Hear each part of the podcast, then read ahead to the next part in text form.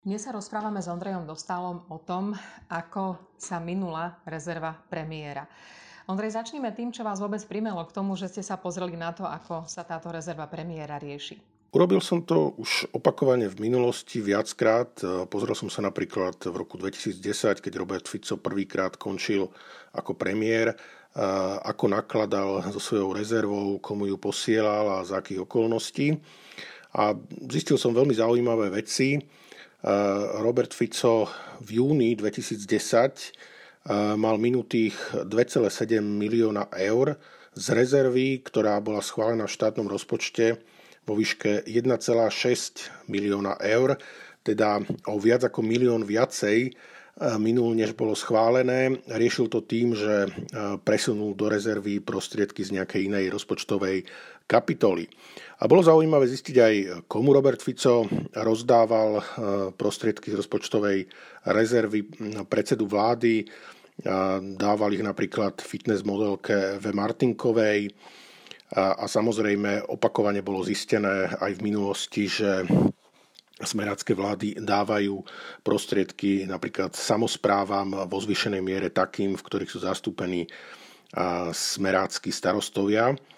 A teda keďže som zachytil v priebehu víkendu nejaké informácie, že boli uzavreté ďalšie zmluvy na dotácie z rezervy predsedu vlády, tak som sa na to pozrel a zanalizoval to a zistil som, že Pellegrini, ktorý sám seba zvykne označovať za nový smer alebo zodpovednú zmenu, je v podstate taký istý ako ten starý smer a iba sa snaží klamať telom.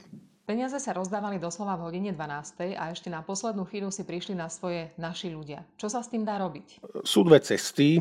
Jedna najčistejšia systémová je zrušiť úplne rezervu predsedu vlády a prípadne aj rezervu vlády ale určite pri najmenšom e, rezervu predsedu vlády, e, pretože o tej rozhoduje premiér sám a v podstate úplne svojvoľne.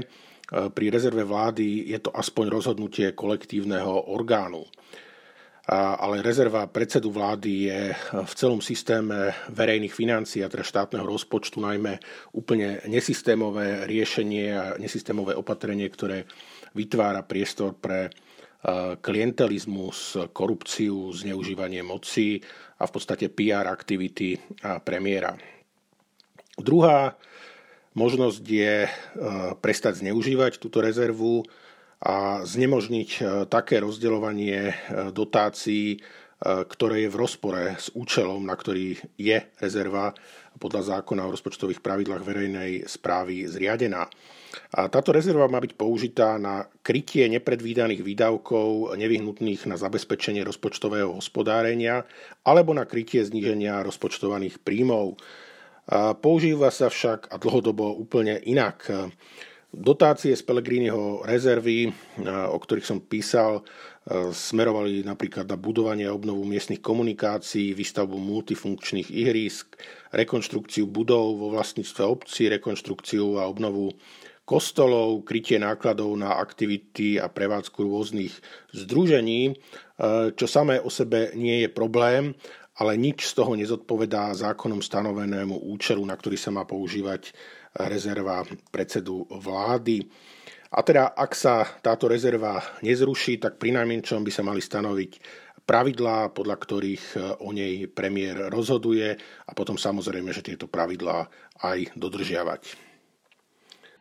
Čo vás v prideľovaní peňazí takýmto spôsobom prekvapilo najviac?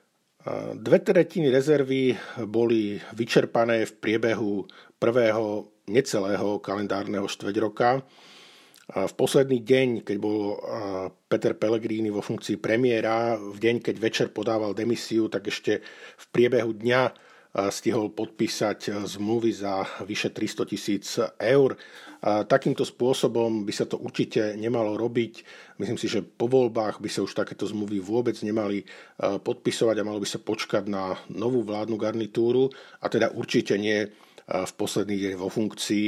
To už samé o sebe zaváňa niek- niečím nekalým. A teda strašne zvláštne a až neuveriteľné je, že ešte aj v situácii, keď riešime pandémiu, keď riešime krízu okolo koronavírusu, dokázal premiér Pellegrini, ktorý bol navyše zastupujúcim ministrom zdravotníctva, až do posledných minút myslieť v prvom rade na svojich ľudí. Keď sa pozrieme len na tie zmluvy, ktoré boli zverejnené 20. marca, teda v deň, keď Pellegrini podával demisiu, tak tam nájdeme podporu v podstate výlučne takých obcí, ktoré sú nejako zviazané so smerom. Buď tam má smer svojho starostu, alebo tam smer opakovane vyhráva rôzne typy volieb, alebo ide o obce, kde sa starosta síce tvári formálne ako nezávislý, ale v skutočnosti je nejako prepojený, prepojený na smer, alebo ide o obce, kde najvyšší predstavitelia smeru opakovane sú pozývaní na akcie organizované, organizované obcov čiže politika našich ľudí až do poslednej chvíle. Je jasné, že niektoré podujatia, ktoré dostali peniaze, sa asi neuskutočnia. Znamená to, že všetky peniaze by nemuseli byť stratené a že sa teda časť z nich môže vrátiť? Samozrejme, ak sa aktivity neuskutočnia alebo ak sa nejaké práce, povedzme rekonštrukcie chodníkov nezrealizujú, budú musieť byť e, tie peniaze vrátené a teda vrátia sa do štátneho rozpočtu a budú môcť byť opätovne e, použité na niečo iné, ale to vôbec nič nemení na, na celom probléme a na tom, že takto sa o verejných financiách rozhodovať nemá. Premiér Pellegrini bol pre mnohých hrdinom posledných dní, toto mu dáva korunku z hlavy dole. Bol to váš úmysel? Priznám sa, že nerozumiem celkom tej korunke, nerozumiem celkom tomu obdivu aj zo strany niektorých novinárov, aj zo strany mnohých ľudí, ktorí hovoria, že nie sú voliči Smeru, ale že ten Pellegrini to zvládol dobre. Štát je v skutočnosti absolútne nepripravený na krízu okolo koronavírusu. A predovšetkým chýbajú ochranné prostriedky, lekári, sestry, záchranári, lekárnici, ďalší zdravotníckí pracovníci, ktorí poskytujú životne nevyhnutné služby nám všetkým sú už celé týždne nedostatočne chránení, pretože nemajú dostatočné ochranné prostriedky a dostatočne účinné ochranné prostriedky. Volajú o pomoc, ľudia sa im skladajú a snažia sa zabezpečiť aspoň nejaké náhradné riešenia. Štát mal byť na túto situáciu pripravený prostredníctvom správy štátnych hmotných rezerv, ktorá existuje v podstate práve z dôvodu, aby v situácii, keď sa štát ocitne v mimoriadnej situácii, tak aby mal nejaké rezervy, aby mal nejaké zásoby, niečo, čo použije v situácii, keď, keď, keď to potrebuje, keď nastanú tie mimoriadné okolnosti. A, ale štát miesto toho, aby bol na takúto krízovú situáciu pripravený, tak začal v hodine 12. keď už kríza prepukla, obstarávať na poslednú chvíľu ochranné prostriedky a dokonca ešte aj túto situáciu perfídne zneužil na to, aby rozbehol nejaké kšefty, pretože samozrejme, že v mimoriadných okolnostiach aj zákon o verejnom obstarávaní pripúšťa, že sa nepostupuje tými štandardnými metodami, ale postupuje sa rýchlejšie priamým rokovacím konaním, keď sú pooslovované priamo firmy, ktoré dávajú ponuky a obstarávateľ to vyhodnotí.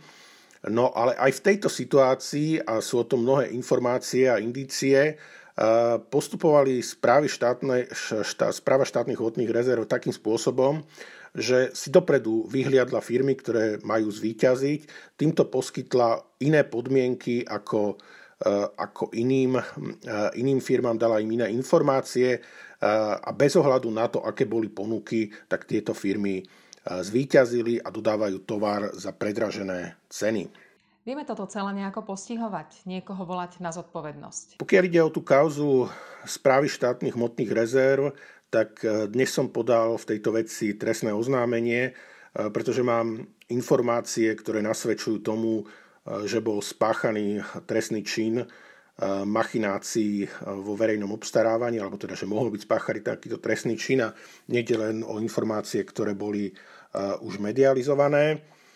A pokiaľ orgány činné v trestnom konaní dospejú k záveru, že že bol spáchaný trestný čin alebo niektorý trestných činov korupcie dokonca, tak verím, že bude to dotiahnuté do konca a, a tam potom rozhodne o vyvodení zodpovednosti až súd. Pokiaľ ide o rezervu predsedu vlády, tak tam to zrejme nie je trestný čin. Predseda vlády má právo nakladať so svojou rezervou podľa vlastného uváženia, čiže nie je tam o nejaké zneužitie právomoci verejného činiteľa, respektíve zatiaľ sa, sa to nejaví.